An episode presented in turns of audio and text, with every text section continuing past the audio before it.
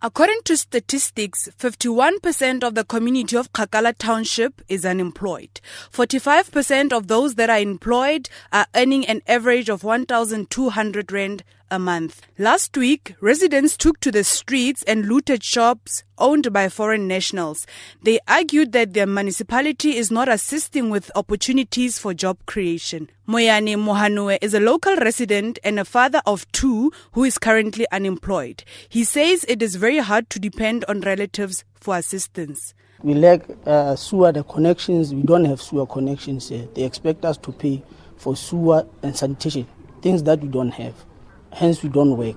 If you go to the municipal council, ask for, for maybe something like, is there any other jobs that can be given to youth as it is?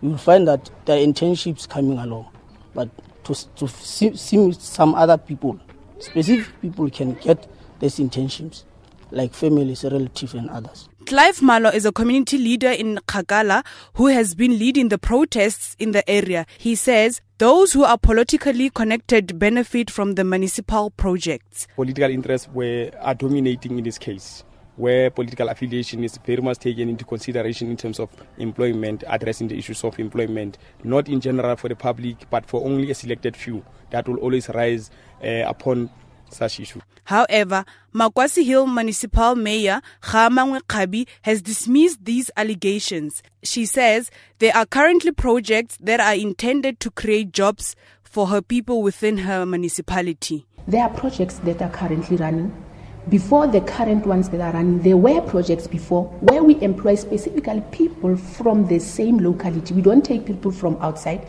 The other thing that the municipality does is to make sure that when people can, are not working and they cannot pay for their services, there are indigent registrations applications that are being done in the municipality so that these people are be able to also get some free basic services from the municipality.